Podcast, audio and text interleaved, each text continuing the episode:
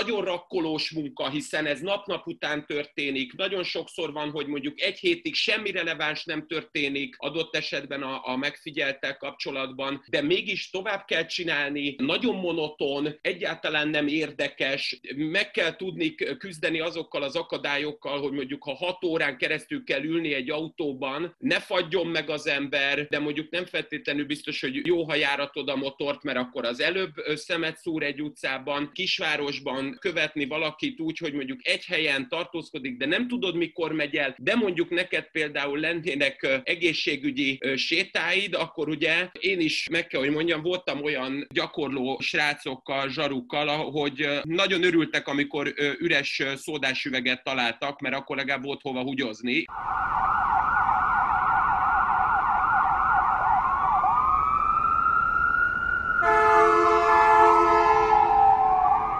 Köszöntünk benneteket, ez a Tangó és Kes, Bezsenyi Tamás, illetve Böcskei Balázs, tovább a 24.hu bűnügyi podcastja. A szokásodnak megfelelően itt van már velem Bezsenyi Tamás, szociológus, kriminológus, történész. Szervusz, üdvözöllek! Sziasztok! Nagyon vidám vagy. Vidáman indult a Magyar Hét is egyébként már, aki a magyar belpolitikát figyeli. Nyilván tudja mindenki, hogy mire gondolunk. Én a te vidámságod kapcsán egyébként egy hallgatói kérésnek teszek eleget. Egy beszélgetésben voltam a minap a Klurádióban a Szociális bűnbarlangjai című könyvünk kapcsán, és Kun Zsuzsa azt a kérést tette fel nekem, Tamás, a személyed kapcsán, hogy túl azon, hogy ennyit foglalkozol a bűnnel, és ilyen fókuszáltan, hogyan tudsz ilyen életvidám maradni percről percre és adásról adásra. És én azt találtam mondani, hogy az, aki a 8., illetve a 9. kerületnek a szürke zónájában, vagy határzónájában, hogy melyiknek a határa ugye az ott egybefolyik, nő fel, tehát azt mondhatnám, hogy valami fajta stalkerként a említett kerületeknek, annak azért a kivési az élet a humorérzékének a helyét. Mit gondolsz, erről jó választ adtam itt az önéletrajzilag a történetre? Csak jó választ tudsz adni, főleg annak tükrében, hogy én ilyenkor teljes mértékben zavarba tudok jönni, ahogy most is, és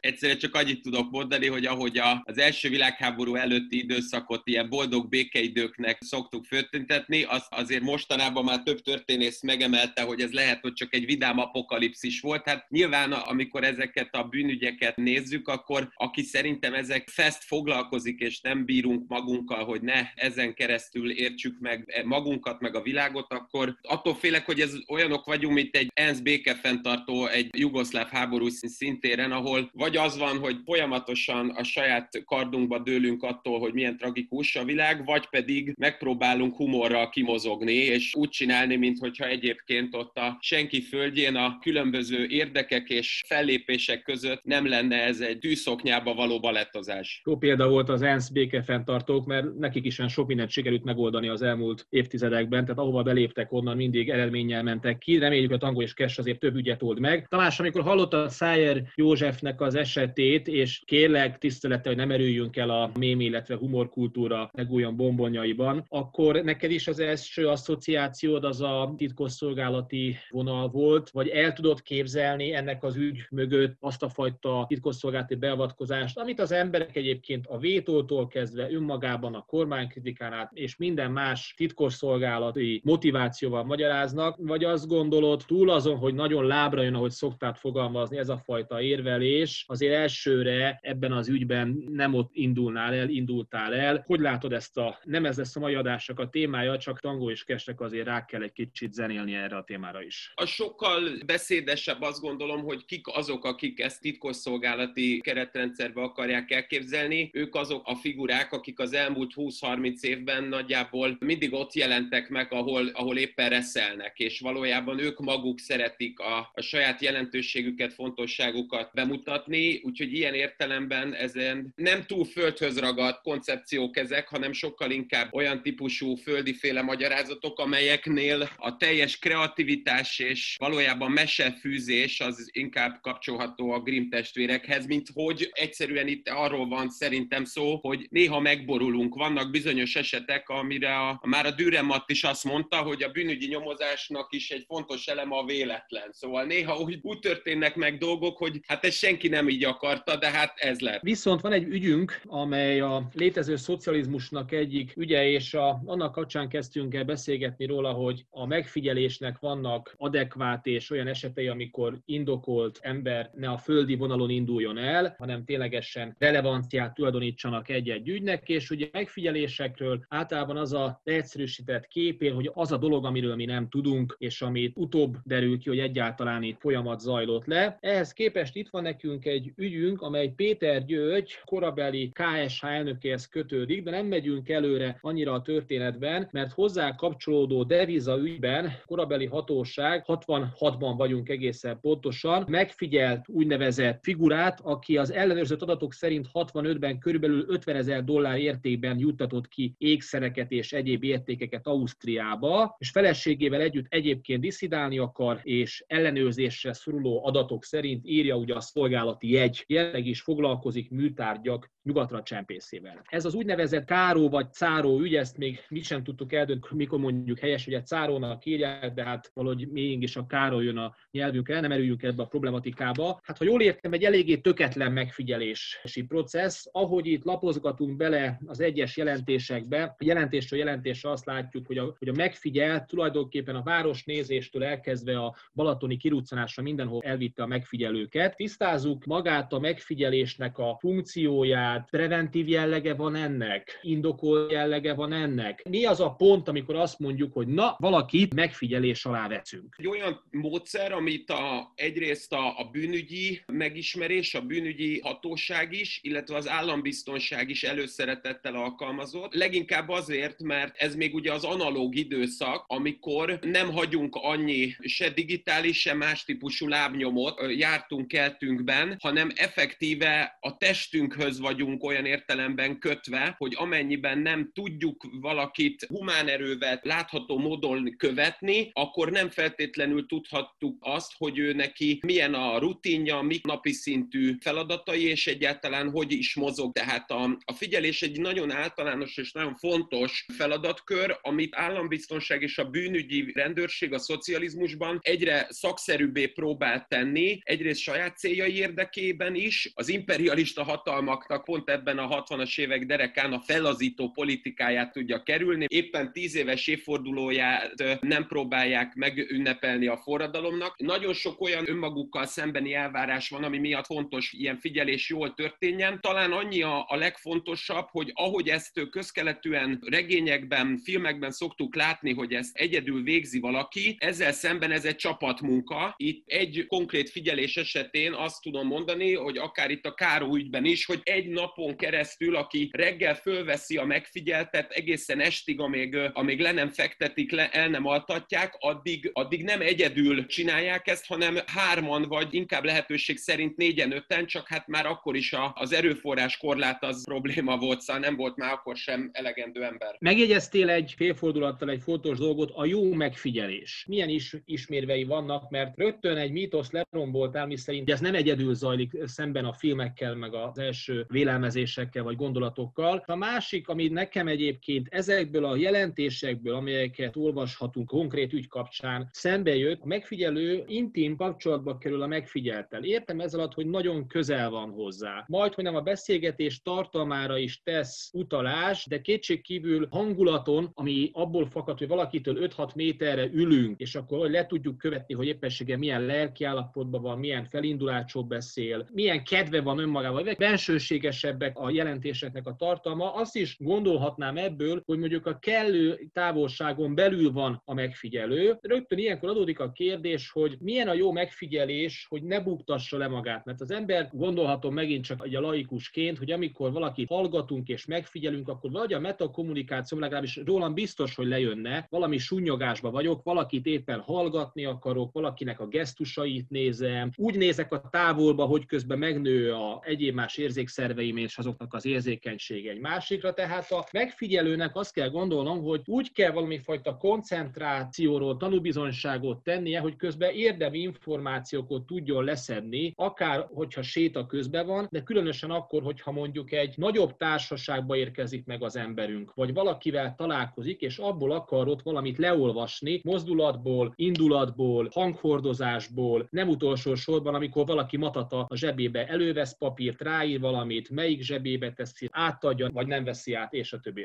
Amiket mondasz, ezek tipikusan azok a jellemvonások, amelyekre alapvetően figyelni kell, ám de ha ezeket ilyen aktívan és saját magunkra nézve kötelező elvárásként próbálunk érvényesíteni, akkor feszülünk meg, akkor lesz az, hogy a figyelésnél problémákba fogunk ütközni, magyarán dekonspirálódunk, mert látszik rajtunk az érdeklődésnek a különböző jele. Hogyan nem látszik rajtunk az érdeklődés? Leginkább akkor, hogy nem látszik rajtunk, ha tényleg nem látszik rajtunk, szóval, hogyha tényleg nem csinálunk semmit, hanem a maga kelletlen egyszerűségével valami unott fejet vágva, vagy adott esetben közönösnek magunkat mutatva dolgozunk itt, hogy ahogy egy filmben is a vágónak a munkáját, azt akkor jegyzi meg a néző, ha rossz a vágó. Jó ritmusba vágja egymásra a jeleneteket, a képeket, akkor nem jegyezzük meg a vágást. Ilyen értelemben a figyelés is akkor jó, ha nem tudjuk megjegyezni, hogy figyelés zajlik. Ha ez annyira természetességgel történik, hiába egy valóban, ahogy mondod, egy fókuszált figyelemről van szó, és egy nagyon célzatos, nagyon jó struktúrált megismerési vágyról és elvárásrendszerről, amelynek egyébként a legminimálisabb jelét sem adhatjuk. Tehát ezeket a figyelő az úgy kell viselkedjen, hogy hiába tűnik úgy, hogy itt ez egy nagyon meghatározó munka, amit ő csinál, és ez valóban az is, ezt ő mégis olyan lezser egyszerűséggel kell, hogy kezelje, mint hogyha ez egyébként semmit se jelentene számára. Játsszuk el a számoló követést, emlékszem, hogy korábbi adásban, ami jöhetett Dobos János ügy kapcsán biztosan, hogy ő egy 8. kerületi vagány kezdett el követni a köztársaság térről, a mai 2. János Pál térről. Mai napig úgy vagyok vele, hogy a filmekben is mindig ez izgat, mind az autós követésnél, de főleg a gyalogosnál különösen, hogy mi az az ideális távolság, amiben még tudjuk követni a figurát, nem vagyunk eléggé közel hozzá, hogy zavart keltsen a tartós közelségünk, vagy azt feltételezem, hogy már találkozhatott velünk egy korábbi napok, alkalmak során, de közben nem tudják olyan távol se tőle, hogy a hirtelen iránymozgásokat, irányváltásokat, vagy egy utcába való befordulás, amiből még egy utca következik, azt ne veszítsem szem elől. Lehet, hogy itt parkolópályára kerülnék, ennél a feladat megoldásánál. Természetesen a Dobos is sokszor parkolópályára került a munkája elején, mert ez, amit mondasz, Torontó vendelként elhíresült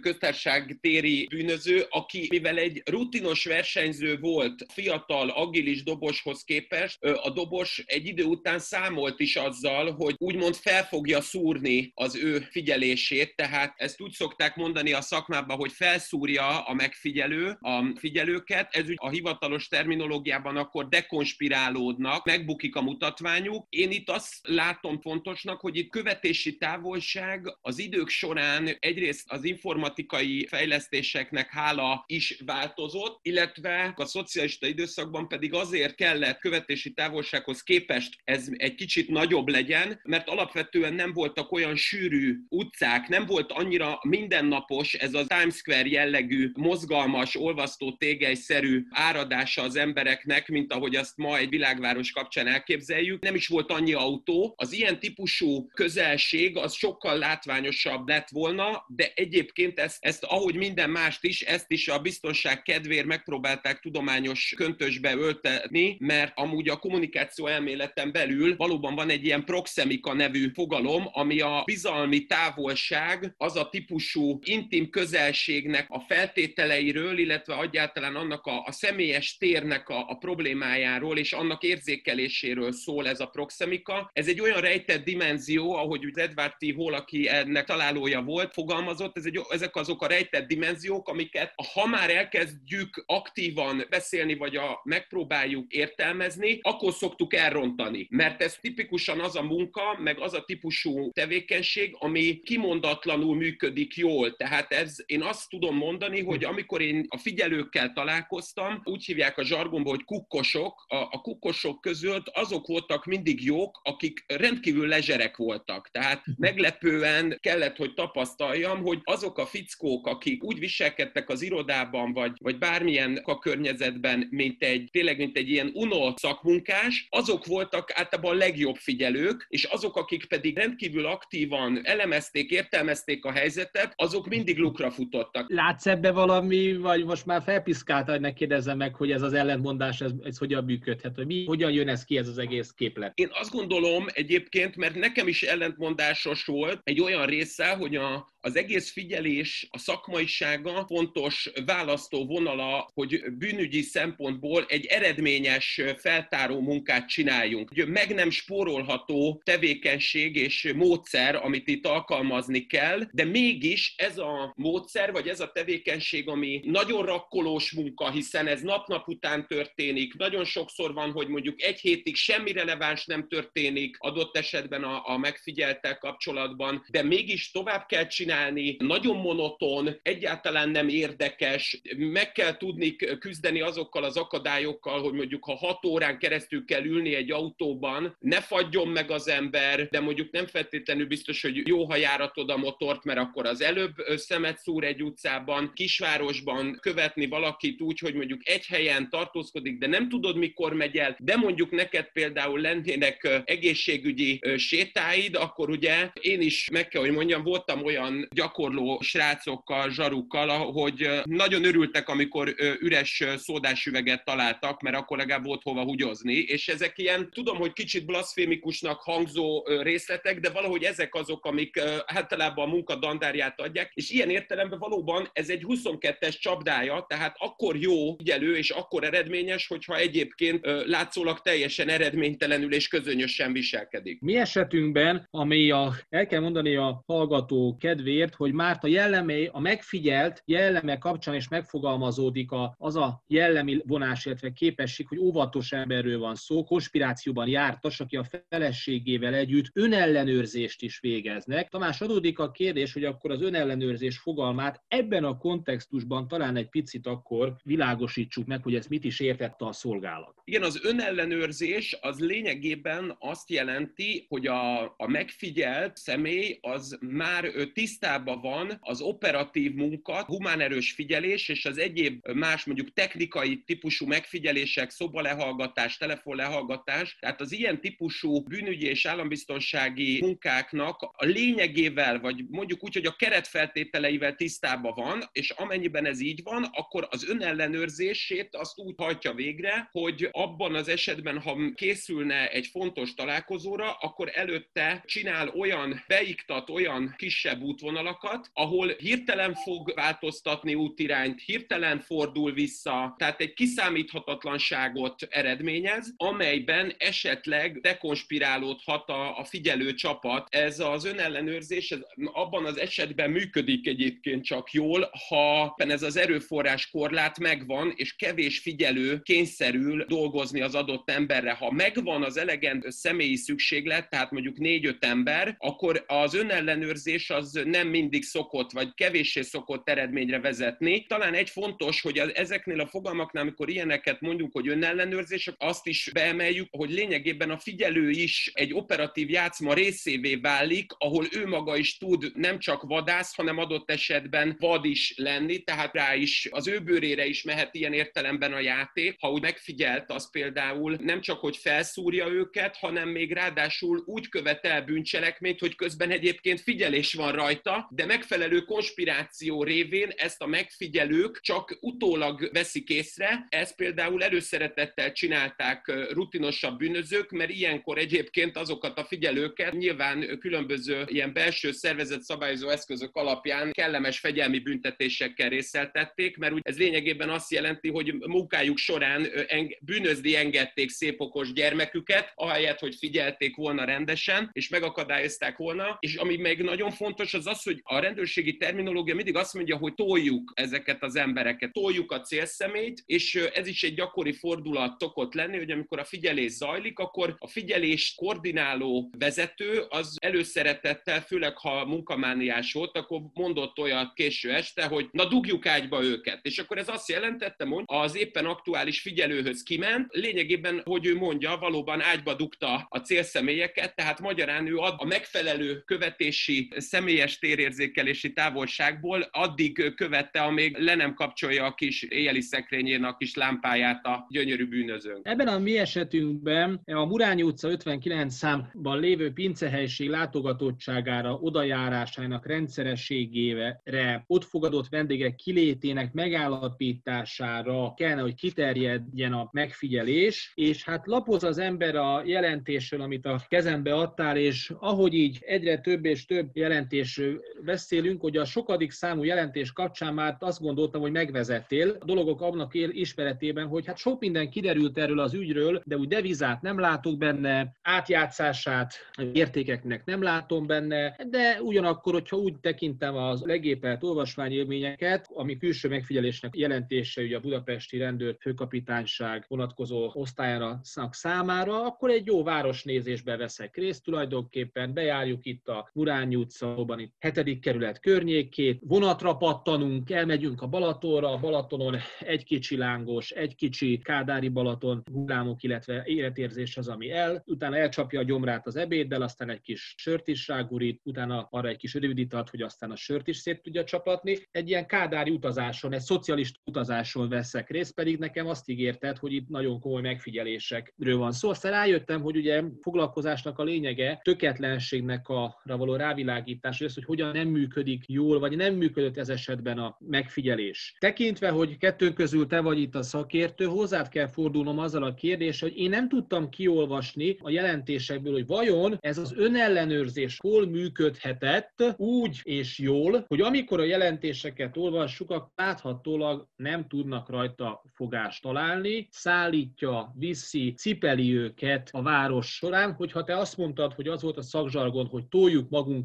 előtt az embert, akkor a mi emberünk húzza maga után a figyelőt. A már állandóan recitált Scorsese filmekben is láthatjuk, tinos bűnöző előszeretettel csinálja azt, amikor egy egész éjszakát végigdorbézolnak, akkor utána még bekopogtat az FBI-os megfigyelő kocsiba, és akkor mondja, hogy na gyerünk fiúk, akkor sétálunk egyet. Lényegében ez egy ilyen előszeretettel is adott esetben, ha ideje engedte a bűnözőknek, akkor egy szeretve tisztelt feladat volt, hogy hát mégis rendőröket arra a bizonyos nemi szervre húzni, az mégis egy érdekes feladatkör, tehát legalább kicseszni, kigombolítani a normál helyzetükből őket, az mindig egy szeretve tisztelt feladat. Ugyanakkor a kérdésed első fele az azért is fontos, mert amit mondasz, hogy én nem ezt ígértem neked, az azért egy nagyon fontos és érvényes kritika és megállapítás, mert azt gondolom, hogy a fiatal rendőrtiszteknek pont ugyanez általában a problémája, amikor a figyelést megtanulják, hogy nagyon sokszor tányérjára teszi a rutinosabb betanító kollégának, édesanyám, én nem ilyen lovat akartam. Tehát itt maguk itt azt ígérték nekem, hogy én itt a hazai alvilág színe javát, olyan ködésmódját fogom megismerni, amit eddig csak mondjuk maffia filmekben, ehhez képest meg itt ülünk a Yarisba, vagy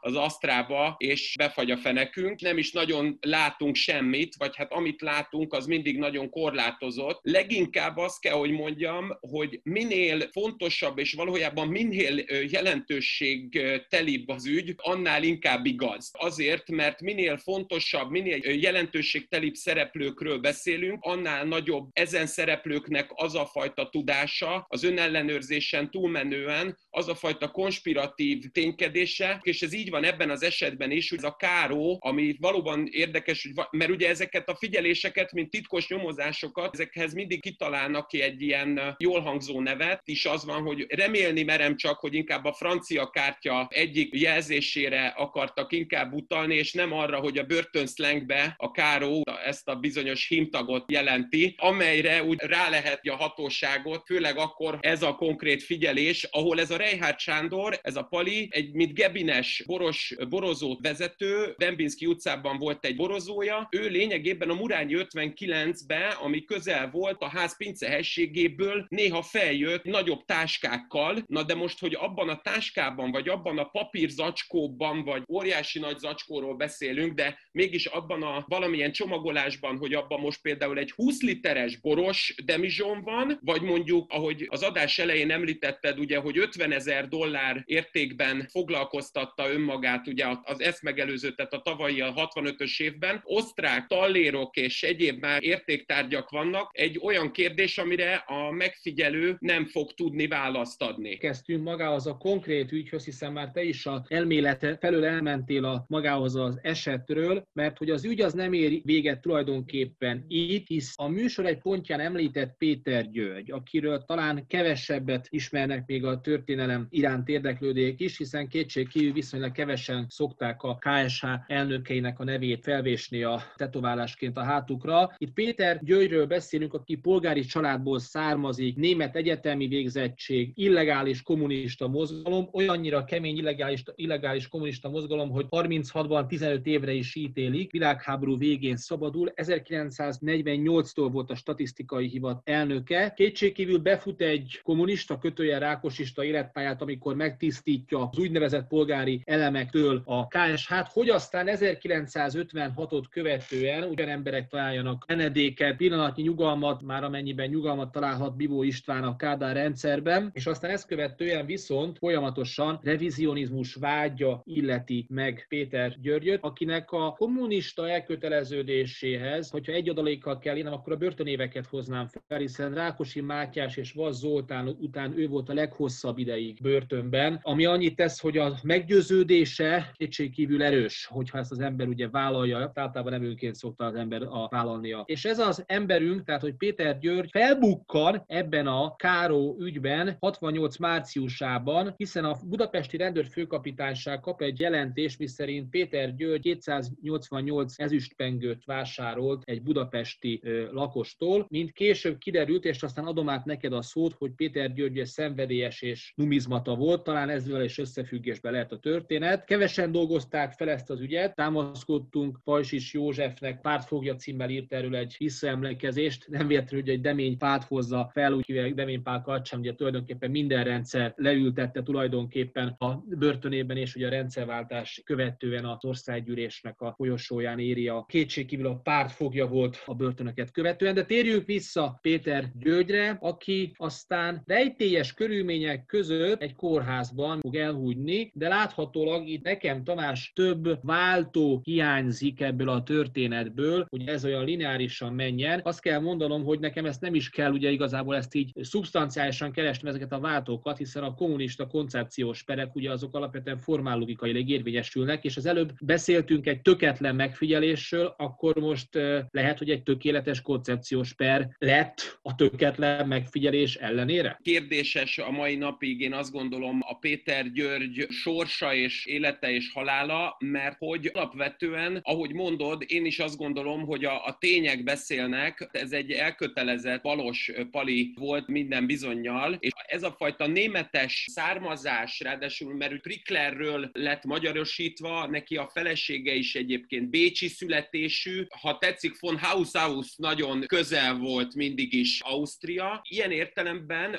mivel a nomenklatúrának eklatáns szereplőjéről van szó, én nem vagyok biztos, hogy amennyiben ebben az ügyben, hogy őt eljárás alá vonták, és akkor ő BM kórházba rossz egészségügyi helyzete miatt bekerül, ami nyilvánvalóan már önmagában abból fakad, őt szerintem rettenetesen megviselte önmagában az a tény, hogy eljárás alá vonja éppen az a szervezet, éppen az az államhatalom, amelyéről gugolt 16 évet. Azt gondolom, hogy emiatt került be eleve a kórházba, és ugye az, hogy ott gyilkosságot követel, ami ugye a mai napig ilyen találgatásoknak, meg dilemmáknak és összeesküvés elméleteknek a táptalajt, az is inkább abból fakadhat, hogy ő ezt érzelmileg, ezt saját státuszából fakadóan nem bírt azzal együtt élni, hogy őt egy amúgy a saját hobbija miatt meg fogják most vesszőzni, akár nyilvánosan is, és azt gondolom, hogy azzal, hogy ő ilyen drasztikus lépésre szánta el magát az öngyilkossággal, így lett szerintem akkora jelentősége az ügynek, mint amekkora lehet, hogy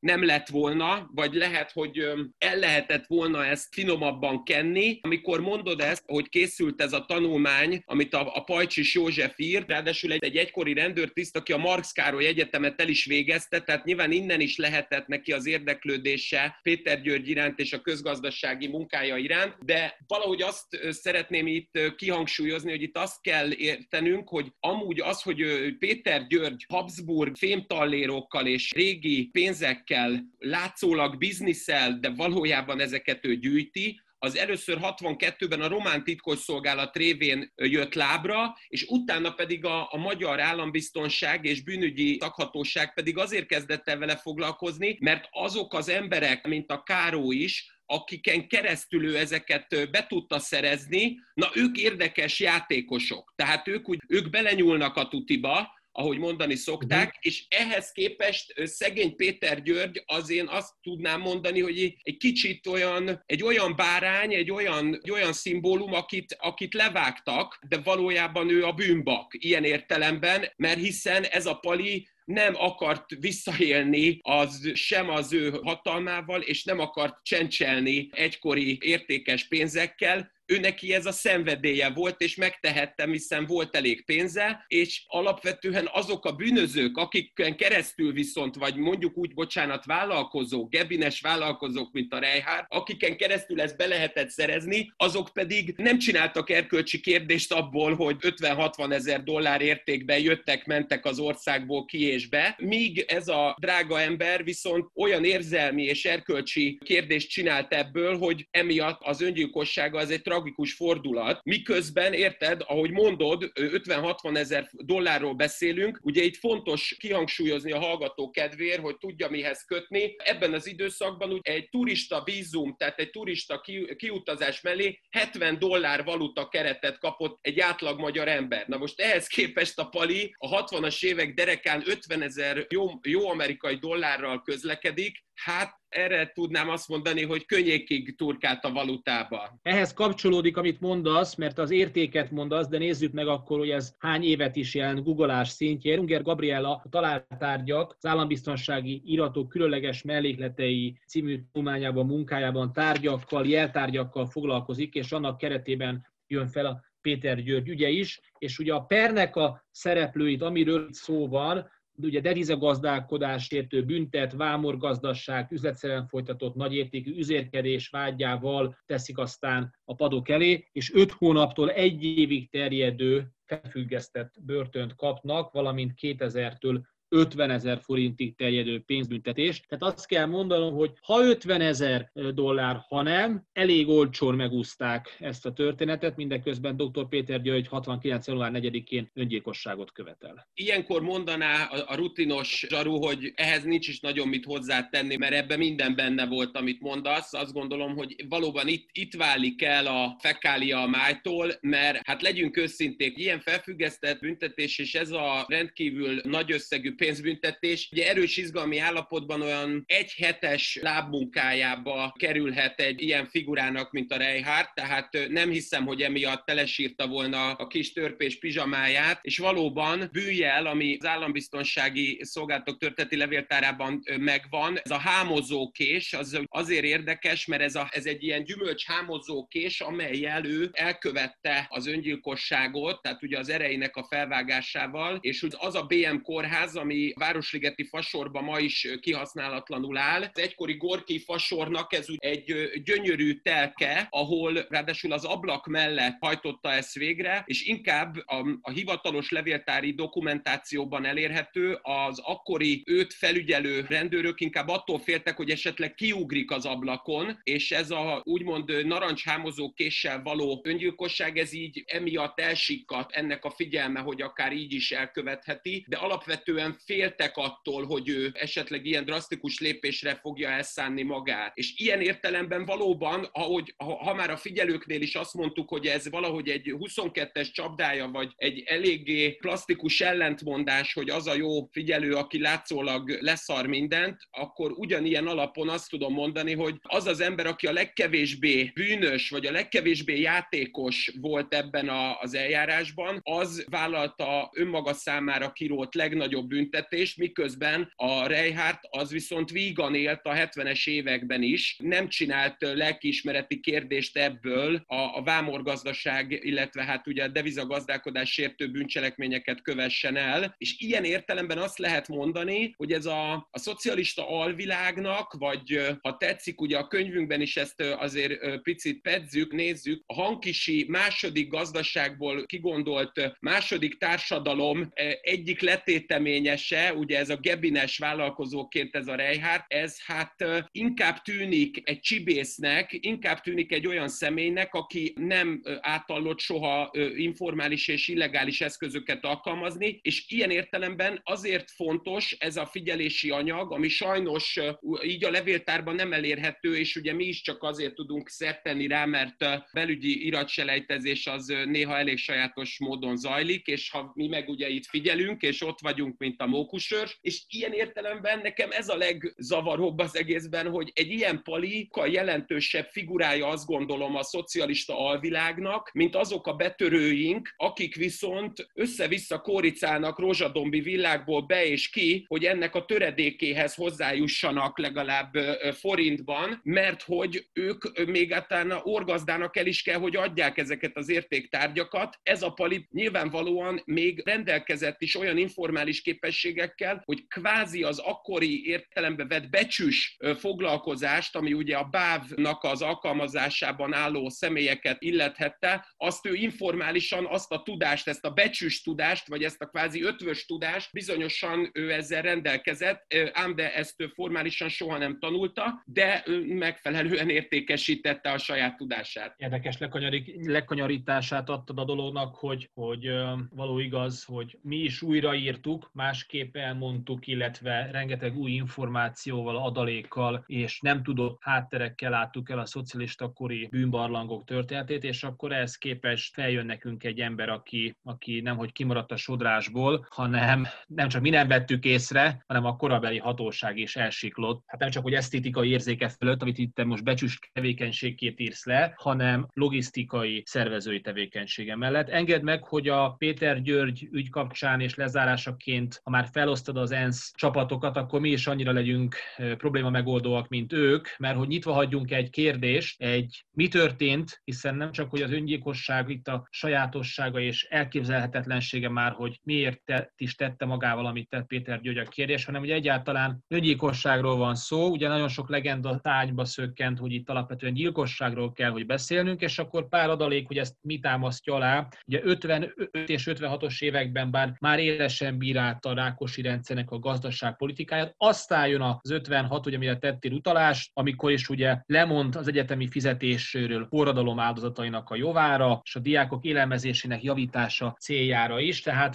vannak az önéletrajzában olyan jelek és jegyek, amelyeket mások nem felejtettek el, és hogy így mi történhetett azon a 69-es napon, akkor tényleges olyanok vagyunk, mint az ENSZ szabad csapatok, hogy be kell fejeznünk a műsort, befejezzük a feladatunkat, aztán amikor kivonulunk az országból, akkor nagyobb káoszt hagyunk magunk mögött, mint amikor az. Mert előtte azért nem lehetett különösebben a káoszról beszélni egy zárt rendszerbe, de kétségkívül jobb, hogyha nem nézünk a hátunk mögé. Megint csak azt tudom mondani, igen, hogy ehhez nehéz bármit is hozzátenni, mert azt hiszem, hogy megint a tények beszélnek, tehát amikor azt mondod, hogy érted, lemond az 56 során elhunytak árváinak a javára, és a diákok élelmezése érdekében lemond a saját fizetéséről, akkor én itt azt gondolom, hogy ő nem műmájerkedett, amit ő tett és gondolt, azt valóban hittel és szívvel vélte. Én ilyen értelemben, ha már ugye az ENSZ békefenntartást mondjuk, és az adás elején behozott politikusi ereszvonallal indultunk, akkor itt is nyilván a kettőt még véletlenül se összehozva, csak hogy azt mondanám, hogy én itt egyébként azt gondolom, hogy ennek a rejtélyes és feltételezett politikai célú gyilkosság teóriával szemben én nagyon plauzibilisnek vélem, hogy ez az ember a saját önmaga iránti elfhűség, és még inkább az, hogy nem csak maga iránt kellett elfű legyen, hanem ő képviselt is valamit, és legalább, ha már ez az államhatalom nem volt képes arra, hogy tisztességgel járjon el vele szemben, akkor ő azt gondolta, hogy neki legalább kutya kötelessége ezt az államhatalmat mégis tisztességgel védeni, ilyen értelemben egy ilyen traumás, drasztikus cselekménnyel, és közben meg nyilván ennyi, ami viszont közben valahogy ellen ellentmondásos, hogy közben meg nyilván ez a Reinhard Sándornak a figyelési anyagaiban én imádattal tudtam mindig olvasni, ahogy a Pali mindig más útvonalon megy haza a Hungária körútra, ahol laknak. Alapvetően mindig úgy egyeztet, úgy tárgyal, úgy viselkedik, hogy lényegében már a figyelők számára is egyértelművé teszi, hogy engem figyeltek, fiúk, tudom. És ezt ugye az egyik figyelési jelentésben szinte ki is van ez mondva. És én itt azt gondolom, hogy ő, mint egy labirintusba szorított egér, valójában ezt a labirintust teszi otthonossá saját maga számára. Tehát, minthogyha ezt az egész állami szervezetrendszer, ami őt körülveszi, azt ő, mintha visszafordítaná a szervezet vezetői ellen. Itt elmondhatunk a hallgatóknak, hogy a Tangó és Kes, ugye, mint az ismert, nem csak könyv, illetve podcast formájában, hanem séták formájában is várja az érdeklődőket, és az egyik alkalommal helyszínelési sétánk van, kásbetörés, autófeltörés, bicikli, illetve megfigyeltek problematikája, tehát egy ilyen praxisorientált séta az egyébként történeti, vagy egyébként kortárs bűnügyi sétáink mellett. Ezek most ugye szünetelnek, de aki a tangoikes.hu honlapra ellátogat, az láthatja, hogy micsoda karácsonyi meglepetésekkel vár benneteket a shop, úgyhogy arra biztatunk benneteket, Tamás, hogy ne csak podcast és könyv, hanem készüljünk a pandémia utáni időkre, mi pedig, Tamás, annyi maradt hátra, hogy készüljünk a következő adásra, amelynek a témáját azt elmondhatjuk a hallgatóknak: két világháború közötti kokain, kábítószer kultúra, miért szeretjük annyira Kondor Vilmost. Jól mondtam? Abszolút jól mondtad, és hát nyilván ennek is folyamatosan aktualitása van, azt kell, hogy mondjuk. Legalábbis a haza bölcsei megtesznek mindent, amiközben a nemzettest egységére aggódnak folyton folyvást, közben megteszik nekünk azt a szívességet, hogy ne legyen probléma az apropó és a kattintásorientáltság. Keretes lett az adás, Szájertől Szájerig. Köszönjük a figyelmeteket, találkozunk legközelebb, sziasztok! Sziasztok!